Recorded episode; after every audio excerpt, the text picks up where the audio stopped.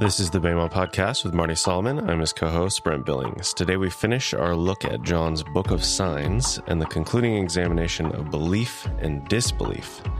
We've seen the signs, but what do we believe? The decision is upon us because his hour has now come. Yes, so this is a closing of the the book of signs. John and in the minds of some scholars, and I like it. I I definitely think it's there. I don't know what you guys see. You guys get to be you guys get to make your own decision on what you see in the Gospel of John.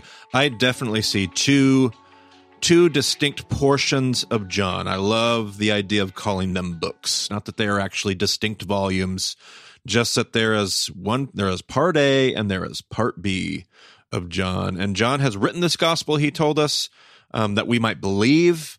Um, he's going to tell that tell us that again at the very end of the gospel. He's written this gospel so that we could make a decision. This has been an artistic, he is, I don't, and by artistic, I don't mean untrue. I just mean John is purposely pulling the gospel of John together in such a way that the reader is pulled into making a decision and responding to that decision. And so the first part of this book, the book of signs, is all about the identity of Jesus. It was much more, I, I, would say, poetic and um, mystical than the synoptic gospels, the other three gospels, which have a much more like historic feel to them. This this gospel is much more uh, poetic in its language, mystical in its presentation. Who is the Christ? Here's all these miracles. Here's all these signs. You have the book of signs. It was all designed to tell you this is who Jesus is. You get to read about the Jews and how they respond to him. And when I say Jews, we've talked about the phrase uh, Judeans? How are the how's the Jewish leadership? How is the Jewish status quo interacting with this Jesus? Some Jews believe in him, some Jews don't. We've been told that multiple times. Who is this Jesus? Is he the Christ? What is his identity? Where does he come from? Does he have heavenly origins? And now the book comes to a close. We have seen all the signs. We've seen the miracles. We have to now decide who he is and the book's going to end with the book of hours. The gospel is going to end with the book of hours or the book of glory. Either way, his hour has come. The hour is now upon us. And so we are now going to see Jesus be glorified, the book of glory. We're going to see Jesus be exalted, but this exaltation is going to look totally backwards. He heads towards his death. So if you believe that Jesus is who he says he is, now you have the second half of John, which says, okay, well, then prepare to follow him to his crucifixion. If you really want to see a new creation, if you really want to see what's happening in the new creation, a new resurrection, if you want to be a part of this kingdom, well, let's let's see what the book of glory has for us. But today we close up the book, the book of signs, and it's going to open this first verse, Brent. It's going to open with a statement about miracles and belief. So if you're ready, we can pick right up. I'm ready. And just to set our context, there's kind of a nebulous amount of time uh, since the passage we covered in the last episode. It ended, he had been engaging with a crowd, and it says, When he had finished speaking, Jesus left and hid himself from them. And then, starting with our passage today, even after Jesus had performed so many signs in their presence, they still would not believe in him. So I kind of get this sense that he, you know, said some stuff and then disappeared, and then they're all left there arguing about it. And they're like, should we believe? Should we not believe? Yep. I'm telling you, John loves to do weird things with time, and we're going to see this. I haven't pointed this out as much as I wish I should have up to this point, but. Uh, John is John is also going to talk from like his post resurrection perspective all the time. He's always going to be pulling like the like what we know now like we now know like what like you kind of know the end of the story. And so john's going to do that even in today's passage. In next episode's passage he's going to speak from where he sits as an author as well as kind of toying with time even within the story.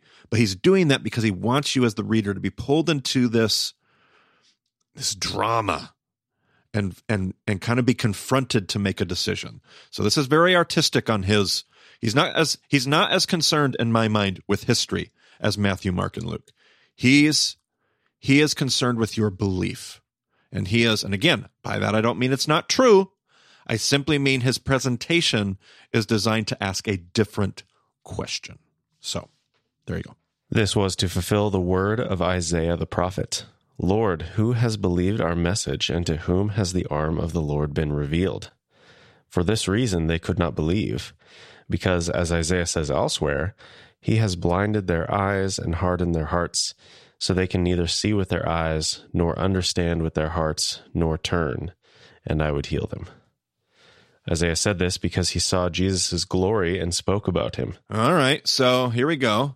Probably one of the biggest, um, I don't know, uh, hardest things for a lot of listeners to get their head around or agree with me on was my perspective on uh, prophets, how prophets function, the fulfillment, particularly Jesus fulfilling prophecy. And they're going to read this passage. They're going to say, "Oh, see, see, Marty, it is so clear, like John so clearly says it here in this verse.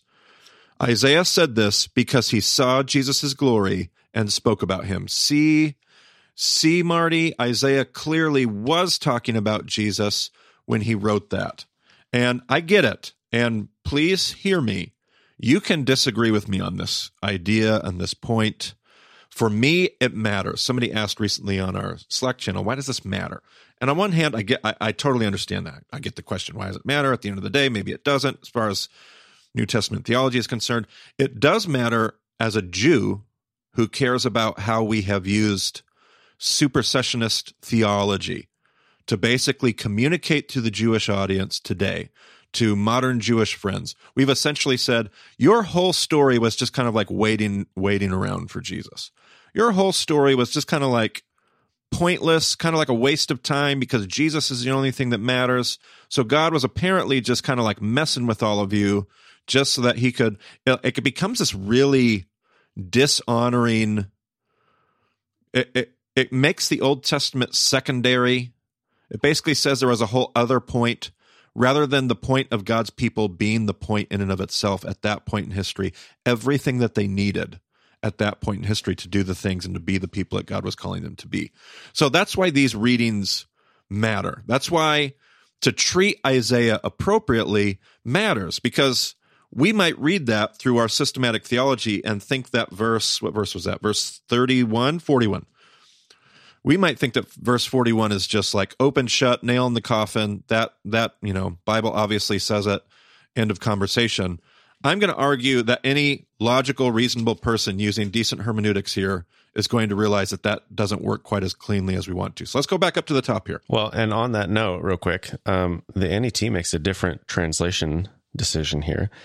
Uh, the NIV says Isaiah said this because he saw Jesus' glory and spoke about him. The NET translates it Isaiah said these things because he saw Christ's glory and spoke about him. And their footnote explains, you know, it wasn't Jesus specifically, but it was this incarnate idea of God, this Messiah figure that he was seeing. But the Greek literally says, Isaiah said these things because he saw his glory and spoke about him. There is no name there at all. It's all pronouns. So you have to make an interpretive decision to to decide who is being talked about anyway. You know, we have worked together for so long now that you're starting to ruin my material that I have prepared for later in the lesson. it's just so good. And I, I, it just thrills me, actually. It doesn't upset me at all. I'm just like, That comes up later in my notes. So hold on to that thought, everybody. Okay. That's coming back later. Brent Billings bringing us the NET heat. Well, and by the way, the that happens all the time where the Greek has a pronoun and it's true. There's a name in the text because usually it is very clear who is being referred to. But in this kind of case, it's a lot trickier. Absolutely. Absolutely. Oh, I just love it. Just love it. Makes me smile. I'm I'm over here smiling. I wasn't smiling and now I'm smiling. There we don't go. record with video, so I can't verify this, but I'll just I'll just take Marty's word for it. All right, let's go up here. This was to fulfill. So let's see. Um, even after Jesus had done all these miraculous signs in the present, in their presence, they still would not believe him. This was to fulfill the word of Isaiah the prophet. Now he quotes here Isaiah 53. Do you want to give us Isaiah 53, 1 through, let's hear at least this little chunk in context and and see what's being said. Who has believed our message and to whom has the arm of the Lord been revealed? He grew up before him like a tender shoot and like a root out of dry ground. He had no beauty or majesty to attract us to him, nothing in his appearance that we should desire him. He was despised and rejected by mankind, a man of suffering and familiar with pain. Like one from whom people hide their faces, he was despised, and we held him in low esteem. Okay, so um, now I, I'm going to link in the show notes our third Isaiah episode, Episode 64. episode 64. We talked about third Isaiah. And one of the things we talked about in that episode, this was probably the big episode that was super challenging. For some people, it was very helpful. For some, they were just like, I don't get it. Isaiah 53 is obviously talking about Jesus. How could it not be talking about Jesus? And I was trying to challenge us, like, how could it be talking about Jesus? Like, how would that make any sense to the original audience? They would just be like sucking their thumb in the corner going, I don't understand what any of this means. See, this is what like a supersessionist reason, reading of theology kind of makes this all about is you, kind of end up having an audience that really doesn't know because they'll never know until Jesus shows up. Or is Isaiah talking about something they completely understand? And Isaiah is coming to the close of what we call the servant discourse in third Isaiah from Isaiah 40 to about Isaiah 54. You have this discourse about God's servant. And you can listen to that episode. We went like all the way through there, reading passage after passage after passage, showing over and over and over again. Because again, here we have a passage full of pronouns, right? Brent, Isaiah 53, 1 through 3 had a bunch of pronouns. Sure. He grew up like a tender shoot. Right. He and we Christians read it. We're like, Jesus, which I don't want to take away from the fact that Jesus did fulfill this passage, but Isaiah's not, that's not the he in Isaiah. There is a he that Jesus, ha, that, excuse me, that Isaiah has been talking about for 12, 13 chapters, very deliberately, over and over again, routinely identifying who the he is. The he is the servant, and that servant is God's people. You, Jacob, the servant that I have chosen. You, O Israel, whom I have chosen. Jacob, my servant. Over and over and over again, God has identified in Isaiah who the servant is. The servant is his people. And the people are going to be called to suffer. That is the appropriate context of the suffering servant passage. Isaiah is trying to tell God's people, you are going to have to suffer. You're going to have to suffer unjustly. You'll have to suffer for sins you didn't even commit, but through your perseverance, through your persistence, through suffering well, other people will experience healing.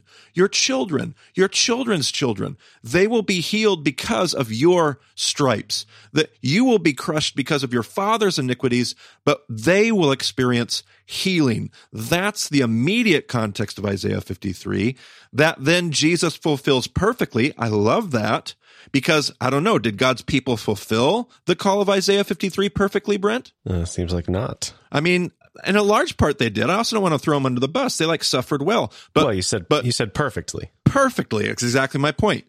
Did they do it perfectly? I, I would I would argue probably not perfectly. Maybe they even did it well. Maybe they even did it really well. But did Jesus do it perfectly? As a follower of Jesus, I'm going to say yes. So he fulfills, he lives out Isaiah 53 perfectly, but Isaiah 53 was not directly about him. Isaiah 53 was about God's people. And so John here says, well, they didn't, they didn't want to believe after seeing, they did not believe in the miraculous signs. And, and of course, John is connecting a passage that's going to sound post resurrection. It's going to sound, it's going to be full of Jesus. Of course, John is doing this on purpose. Of course, of course, of course. But John is picking a passage that says, well, we've been here before.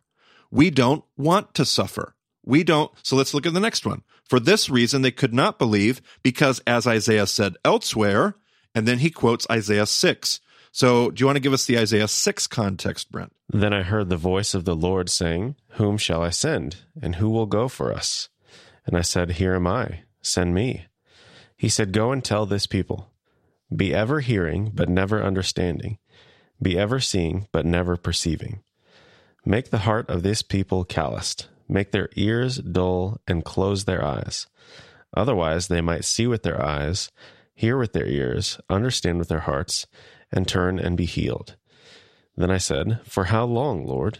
And he answered, Until the cities lie ruined and without inhabitant, until the houses are left deserted, and the fields ruined and ravaged, until the Lord has sent everyone far away, and the land is utterly forsaken. And though a tenth remains in the land, it will again be laid waste. But as the terebinth and oak leave stumps when they are cut down, so the holy seed will be the stump in the land. Okay, so now look at look at the connection between the book of hours and the book of glory and what I just said a moment ago and what's being said here. If you say yes to Jesus, if you say I believe in Jesus, where do we head for the next I don't know, 11 chapter or 9 chapters, Brent? Where where does the story head? Um, uh, into a lot of suffering. into a lot of suffering. So just consider what John is saying here when he says, all this happened to fulfill because in the suffering servant passage, it says, Who would believe our message? Who's going to believe our message? This is a horrible message to believe. This is hard to believe. And then he goes back to Isaiah 6, where he's actually called to bring this message. He goes backwards. But now that he said, Who would believe this message? He goes back to the passage where he's identified as the messenger and says, Yes, they're not going to want to believe this. And again, we're not talking about Jews. We're talking about any kind of religious paradigm that says, well, I don't want to suffer. And I hope that all of us as Christians are hearing this because we love to talk about how Jesus suffered so that I don't have to. That is not a Christian idea. That's not good theology. Because Jesus suffered, I know how to. That's what the New Testament teaches us. Not Jesus suffered so that I don't have to. Jesus suffered so now I know how to. And John makes this exact point. People aren't going to want to suffer. People don't want to say yes to this Jesus because if they did, they'd have to suffer. So instead of that, they close their eyes, they close their ears because if they open their eyes and open their ears and turned, they would be healed. What does Isaiah 53 say is going to happen? Healing. They could go into this and they could experience my healing, but they don't want to. And again, this isn't about Jews. This was about the Judeans and a religious status quo in Jesus' day, but it's just as true of any religious status quo today that you and I might deal with. And John is saying, okay, so did I did I explain that adequately enough, Brent? I think so. Okay, so now we still didn't deal with that pesky little verse, verse 41 that Brent so adequately pointed out the NET's beautiful, brilliant translation. so go ahead and give us the NET's translation of verse 21 one more time, or verse 41 one more time. Isaiah said these things because he saw Christ's glory and spoke about him. No, I love that choice. And I didn't even look at the NET's translation. I'm just thrilled. That's why I was smiling so big, is because the NET just so often matches my notes of preparation. Because I would have heard that verse not in the word of Jesus, but in the word of Christ. And why does that matter? Because the New Testament keeps telling us that there are there is an Old Testament understanding of the Christ. What do I mean by that? What is what's the difference between Jesus and Christ? Isn't Christ Jesus' last name? That's a joke. No, Christ, Christos. I don't know. Did you laugh at that one, Brent? I mean, sure. I played that off too quickly. In my heart. so Christ is a term Christos. Now we typically just think Messiah. We say Jesus the Messiah. But then we get it all wrapped up in messianic theology. And there's, I'm not sure that that's how we're supposed to hear it half the time, if not even most of the time. Christos can also mean, especially with the way that Paul uses it, in a much larger, more mystical, the Christ. The Christ is the thing that always has been and always will be. The Christ is the transcendent reality. I used to say idea, and somebody pointed out it's far more than an idea. Absolutely. It's not just an idea, it's the transcendent reality of God experienced in the world. And so when the New Testament says that Abraham understood the gospel, what did Abraham understand? The person of Jesus, the first century Jewish rabbi? No, he wasn't born yet. He understood the concept of this transcendent Christ, this, the intention of God realized in the world. We might even say the kingdom of God. The Christ is the person of the kingdom of God. And so what happens is that Christ, that eternal reality, gets poured into a person, Jesus, a first century Jewish rabbi, a, a human being named Jesus who lived and walked on the earth, historically speaking, a person. The person's name was Jesus the big reality that was poured into that person, the fullness of God, the this but I believe Paul's going to say the fullness of God was pleased to dwell in him. The writer of Hebrews says the exact imprint and the exact image of God seen in Christ. So the Christ is poured into a person named Jesus. Jesus is the name of the person, Christ is the thing that was poured into that person. Christ is the eternal reality.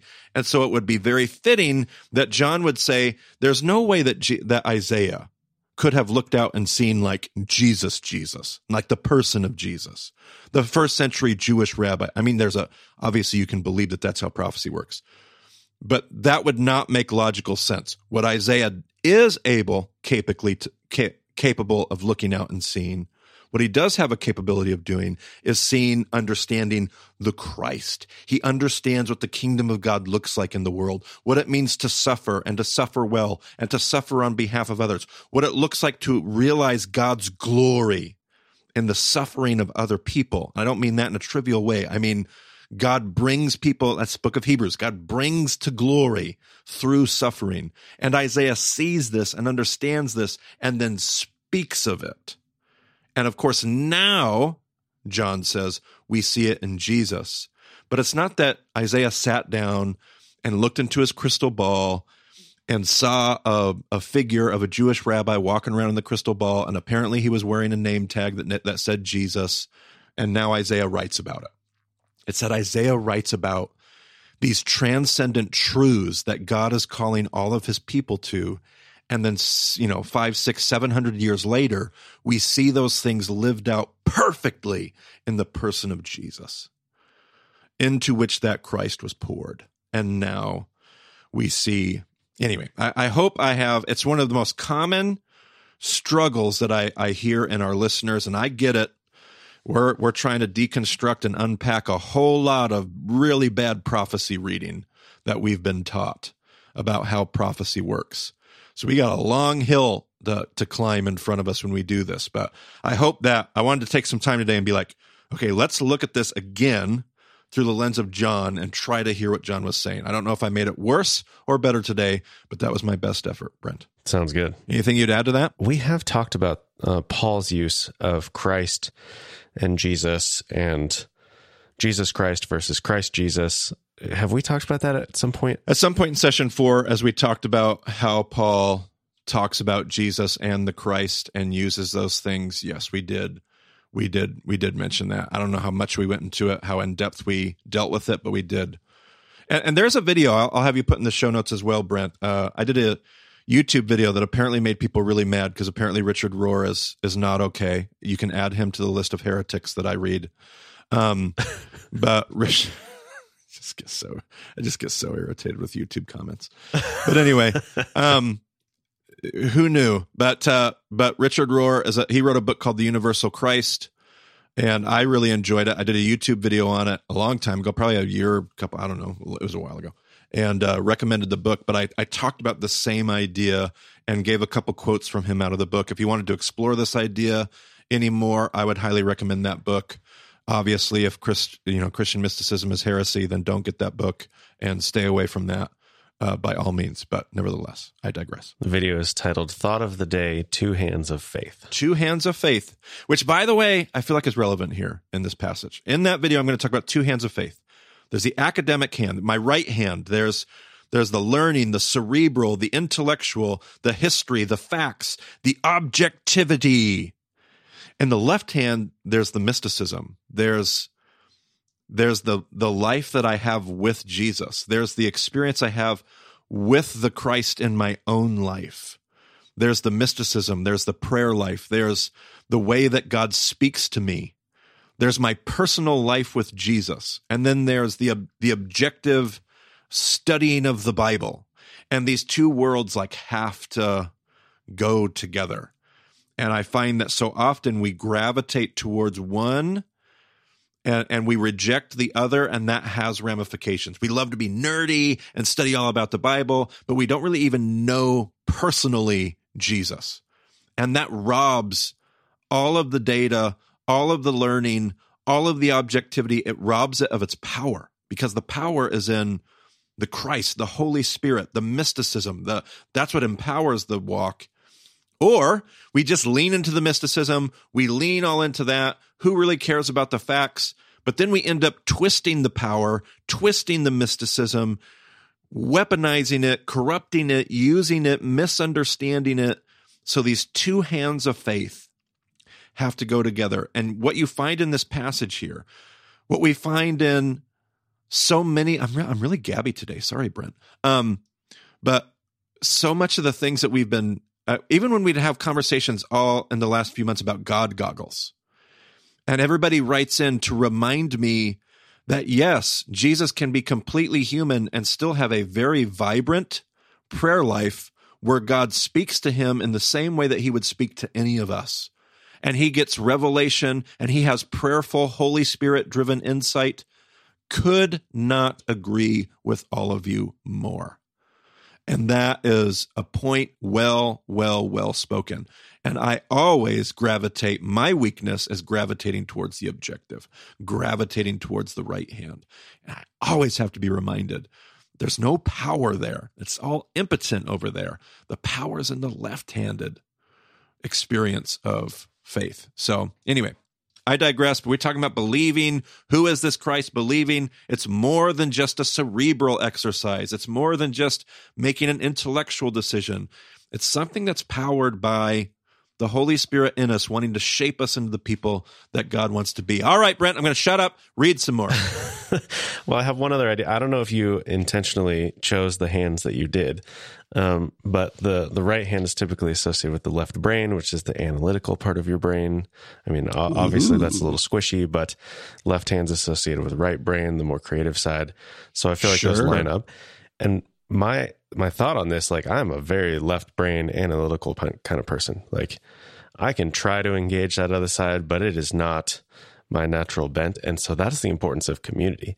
If you're yep. isolated by yourself, you're not going to have a balance of these two hands and you're going to you're going to be missing out. So Amen. Absolutely. It's the only thing that draws me back. How do you think I get reminded of my left hand? It doesn't come naturally. It's the people around me that are like, "Oh, but Marty, left hand. I really don't care about all your Bible study." It's all the people in my life that are like, "I really don't listen to the Bema podcast, and I really don't care." But Jesus, and I'm like, oh, "Yeah, yeah, that is that is the point. Absolutely." Yes. Okay. Um, yet at the same time, many, even among the leaders, believed in him. But because of the Pharisees, they would not openly acknowledge their faith for fear they would be put out of the synagogue for they loved human praise more than praise from God. But don't worry, we don't struggle with that at all today.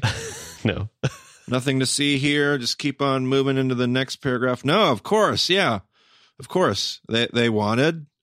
But yeah, there was this man, if I believe that, man, how many of us are caught in that space today? Like there's something that we actually believe, there's something that we're but we're like, but I can't talk about that. I can't I can't say anything about that because then like I'll be kicked out of my spiritual community. And if I'm kicked out of my spiritual community, even though we know better, we're like, but does that mean I'm also kicked out of God? And then where do I go? And then where do I belong? And then what do I do? What about my wife and my kids and my man? This is real. That's real. That's real talk right there. Mm. Hmm. Yes. Many thoughts, but I'll come back to that later, maybe in another episode. Then Jesus cried out, Whoever believes in me does not believe in me only, but in the one who sent me.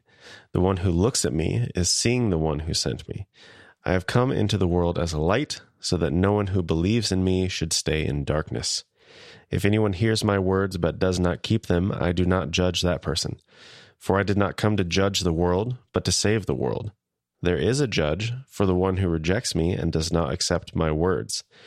The very words I have spoken will condemn them at the last day. Interesting way to word that line, by the way.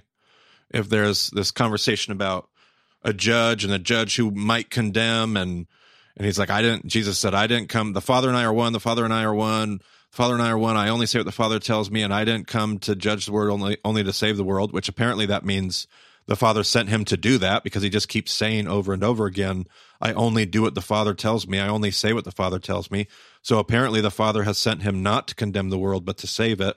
And then he says there is one, and I think most of us are like, oh yeah, there is. God the Father is ready to do some condemnation, which doesn't work with what Jesus has been saying.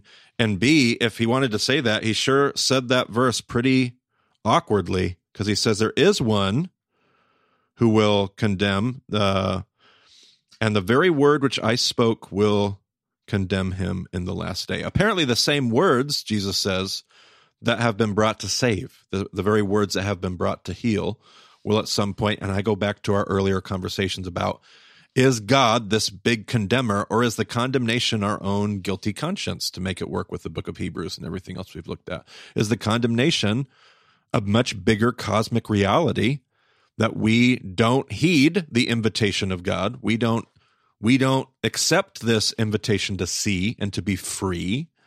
And so we end up under our I got a voice that's ready to condemn me every moment of every day. I got a voice right now ready to condemn me about how wordy and arrogant I'm being in my podcast episode today, and who do I think that I am, and uh, do, do, am I really right about the prophets? Maybe I'm wrong about fulfilling prophecy, and those those voices are condemnation is super easy to come by, I, and every single one of us knows and experiences that. So, uh, I just and wrestle with that as you read that read that passage. Oh man, and this next part. For I did not speak on my own, but the Father who sent me commanded me to say all that I have spoken. I know that his command leads to eternal life. So whatever I say is just what the Father has told me to say. Mm. Mm-mm-mm. Mm-hmm. Oh man, so good. I don't even want to add any. I don't even want to add to that. That's just great. His command leads to eternal life. If the words of God are sending you anywhere else, I think you have a problem. Uh, yeah, I love that point, Brent. Uh, the relationship of that to condemnation. Like I, I just don't think God has to actively. I think condemnation is already doing its its work in the world. Like we, what He's come to do is to give us the counter to the condemnation. Sounds to me like Hebrews. It sounds to me like Romans. There is no condemnation for anybody that's in Christ Jesus. Sound, so it sounds to me like Paul. Sounds to me like John in, in his other letters. Sounds to me like Hebrews. I don't know. Sounds to me like the Bible. well, that's good news because that's what what we're reading. I, I, it is, and but it's so consistent. wacky that our theology, yeah, and we have so much theology that says, "Well, God is full of wrath and is ready to condemn." Like that's the starting point. Like God is holy, He loves you. Good news is that He loves you, but He is holy and just ready to just bring down the hammer of condemnation. And I just don't think God has to hold that hammer. I think the hammer is like swinging wildly all throughout the world, and God's here to save us from it, not hold it. Anyway. Okay. Well, I think that does it for this episode. Packed full, I feel like. Only 30 some odd, you know, whatever minutes, but I feel like that one was full of goodies. No shortage of wrestling matches. uh, and so this this is the conclusion of the Book of Signs portion of John, but it is not the conclusion of our discussion on the Book of Signs, because before we move on to the next chapter, uh, the next episode that comes out is actually uh, going to be Josh Basse going back to John 6 and introducing a few extra thoughts on that passage before we continue on in John. We told people, like, I bet Josh Basse has some things to say about this passage as Reed and I wrestled with it. And lo and behold, Josh said, You know, I do have some things that I might add to the discussion. so we are excited to hear it. We're going to have a little John rewind, redux. What have we decided, Brent? What's redux mean? Uh, Tell me more. I mean, we haven't nailed down a, a title or anything like that, but just Redux is brought back or revived. Ooh, I like that. I like that. Okay, there you go. Well, we'll have that episode next and give me a week off. There you go. All right. Well, if you want to get a hold of Marty, you can find him on Twitter at Marty Solomon. I'm at EIBCB. Uh, you can find more details about the show at BEMAdiscipleship.com. Be sure to check out those show notes. Go back and review Third Isaiah if you uh, need a refresher on that idea. Um, check out uh, the Two Hands of Faith video as well. Lots of good stuff to uh, to keep you busy for the next week. So thanks for joining us on the BEMA podcast. We'll talk to you again soon.